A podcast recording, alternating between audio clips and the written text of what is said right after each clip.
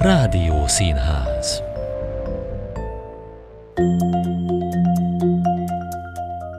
Üdvözlöm Önöket, Völgyi Tóth Zsuzsa vagyok. A Kossuth Rádió műsorából a Rádió Színházból hallhatnak válogatást hétről hétre a Spotify-on. Ha kedvet kaptak a hangjátékainkhoz, hallgassák a Kossuth Rádiót is. Várom ott is Önöket a Rádió Színházban. Széni Gyula a nyugat első pillanatától tagja. Ő ír először Méltón adi költészetéről, eszéíró munkásságának hatása az egész nyugat nemzedéken lemérhető, de szépírói tevékenysége is halhatatlan. Vénusz című novellája következik most. Ubaldus már egy hét óta volt Rómában, és nem tudott tovább jutni a Fórum Románumnál. Nem is lehet. Egészen más volt a fórum a köztársaság idejében, mint például Augustus aranykorában, vagy a későbbi császárok idejében. Egyik századot a másik után kell kifejteni a kövekből. Olyan ez, mint a dió. Előbb a csonthéját kell ügyesen feltörni, aztán a magját meghámozni, és csak türelmes munka után mosolyog ránk a hófehér sas. A római légió kielvénye, ez a messzi röptű madár, amely világgá vitte a görög-római kultúrát. Érezte a rettenetes veszedelmet, amely napról napra jobban fenyegette. A porosz kormány 500 márka úti segéllyel négy heti szabadságra küldte. Meg akarta érdemelni ezt a kitüntetést, és elhatározta, hogy a legújabb ásatások alapján alaposan át fogja tanulmányozni a fórumot, hogy odahaza a gimnáziumban a klasszika filológiát a legújabb kutatások szerint taníthassa, amelyek több tekintetben módosították a fórum eddig ismert történetét. Egy heti lelkiismeretes munka után Rómából még alig látott mást, mint ami a fórumon van a Saturnus templomáig. Róma. Minden kőkockájából évezredek dobbanását érezte ki és a Saturnus templomának nyolc oszlopa eszébe juttatta a régi gazdagságot, az érárium Saturni kincseit, amelyekben Julius Cézár és Antonius könyökig vájkálhattak. A kincs elúszott, csak a kövek maradtak meg, mintha kifosztott szívek volnának, vagy üres zsebek. Mit törődnek ezek azzal, hogy egy szegény gimnáziumi tanár zsebében csak 40 líra kuporog, és a szállásán gondosan el van rejtve még egyetlen százlírás, amelynek három hétig elégnek kell lennie. A szegénysége még sohasem sajgott annyira a szívében, mint ebben a pillanatban. Másnap reggel valami különös elhatározással nem ment a fórumig, hanem már a kapitóliumon hirtelen balra kanyarodott és bement egy palotába, ahova más bédekkeres idegenek is igyekeztek. Alea jacta est, szólt magában. Az udvar antik szobrokkal volt népes. Hirtelen egy papíros tábla ötlött a szemébe. Múzeó Capitolino. Le kellett ülni egy antik szarkofágra, oly hevesen dobogott a szíve. Az imént még senki semmi volt, és most egyszerre ott lehetett, klasszikus szobrok között, amikről régóta álmodozott. Úgy szólván egy levegőt szívhatott velük, édes, napsugaras római levegőt. Minden ünnen szobrok hívogatták. Hát engem nem nézel meg? El fogsz menni Rómából anélkül, hogy engem láttál volna? És ki tudja, visszajöhetsz-e még egyszer? A világ legnagyobb szépségei mellett rohansz el, vakon. A professzor csak ment előre könyörtelenül, mert keményen elhatározta, hogy előbb végignézi az egész gyűjteményt, és csak azután kezdi el újra előről, de alaposan. Egyszerre csak nem bírta tovább. Véletlenül bekukkantott egy fülkébe, és ösztönszerűleg megállt. Megállította egy arc, amely csodálatosan ismerős volt előtte, és szinte pajkosan mosolygott rá, mintha azt mondaná. Ugye el akartál kerülni? Ubaldus belépett a fülkébe. A szeme rátapadt egy számra. Fellapozta a bédekerét és olvasta. A kapitóliumi Vénusz. Egy kicsit elakadt a lélegzete, és a könyv halkan remegett a kezében. Tehát itt van. Ő az, a híres, kalapált a szíve, és vakmerően belenézett az Isten asszony arcába. Egy percig habozott, aztán őszinte csalódással szólt magában. Szebbnek hittem volna. Az áhítata kezdett tünedezni, és abban a mértékben kezdett visszatérni a jókedve. Nem mind arany, ami fénylik, gondolta magában, és nem mindig baj, ha az ember világhírességek mellett könyörtelenül elrohan. A bédekerben a szobor mellett ez a figyelmeztetés állt. Forgatható!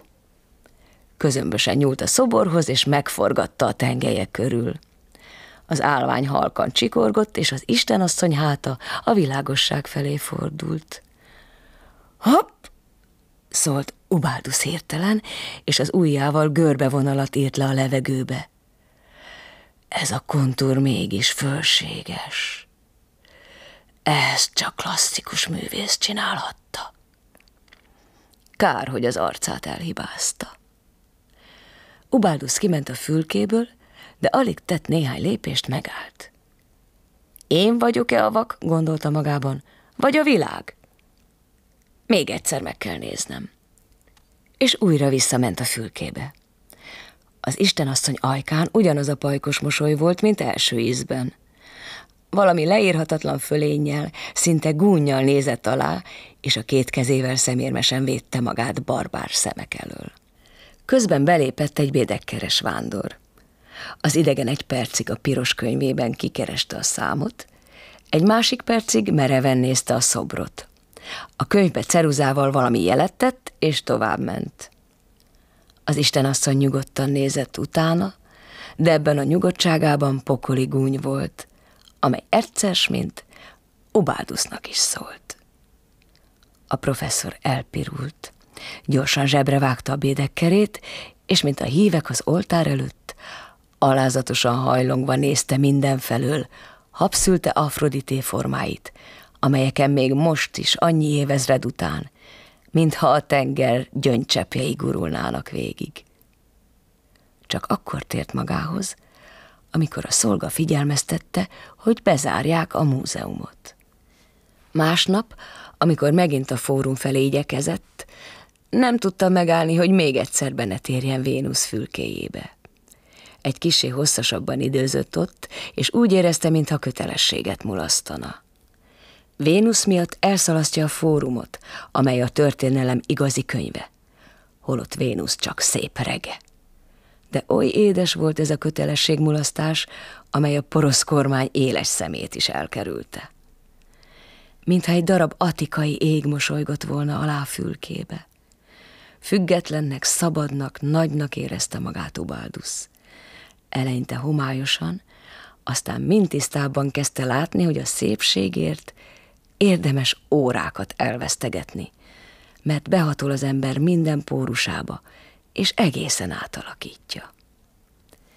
Mennél tovább nézte a szobrot, annál tágasabb szemhatár nyílt előtte olyan dolgok felé, amikről nem is álmodott. Költői idézetek, emlékek kóvályogtak körülötte, és váltak benne eleven, megérett igazságokká és ettől fogva Vénusz olyan lett számára, mint a napsugár, a levegő. Úgy ment hozzá, mint légyotra. Valami tisztes, fenkölt és megingathatatlan szerelmet érzett iránta, és jól esett neki, hogy ezt a porosz kormány előtt eltitkolhatja. De egy napon letelt a négy hét. Ubáldusz láb alatt égett a föld, már mennie kellett, a kötelesség és a tisztesség hazahívták. Ki volt számítva minden perce és minden fenigje. Még búcsúzni sem mehetett el Vénuszhoz, és szomorúan leverten állt a pályaház várócsarnokában. Fehér galambok röpködtek az üvegtető alatt, mintha Vénusz búcsúját hoznák. Sőt, egyszerre maga az Isten asszony is előtte állt. Feléje mosolygott, szinte hívta. Nagy alakú fényképe ott volt kifüggesztve a pályaház könyvkereskedésének kirakatában. A vonat már sípolt. Egy pillanatnyi ideje maradt csak. Mibe kerül? kérdezte hirtelen a boltostól. Remegő, de határozott kézzel nyúlt a zsebébe, és utolsó bankjegyét letette a pultra. van-e még tovább? Három napig étlen szomjan robogott vonaton, mert Rómától messze van hátsó Pomeránia. Három napig csak az Istenasszony képe tartotta benne a lelket. De ő szívesen viselte mindezt, mintha csak szerelmi kalandról volna szó. És mennél távolabb volt Vénusztól, annál boldogabb volt, hogy legalább a képmását vihette magával oda, hol nem oly kék az ég, nem oly fehér a márvány, és ahol röstelnie kellene ezt a kalandját.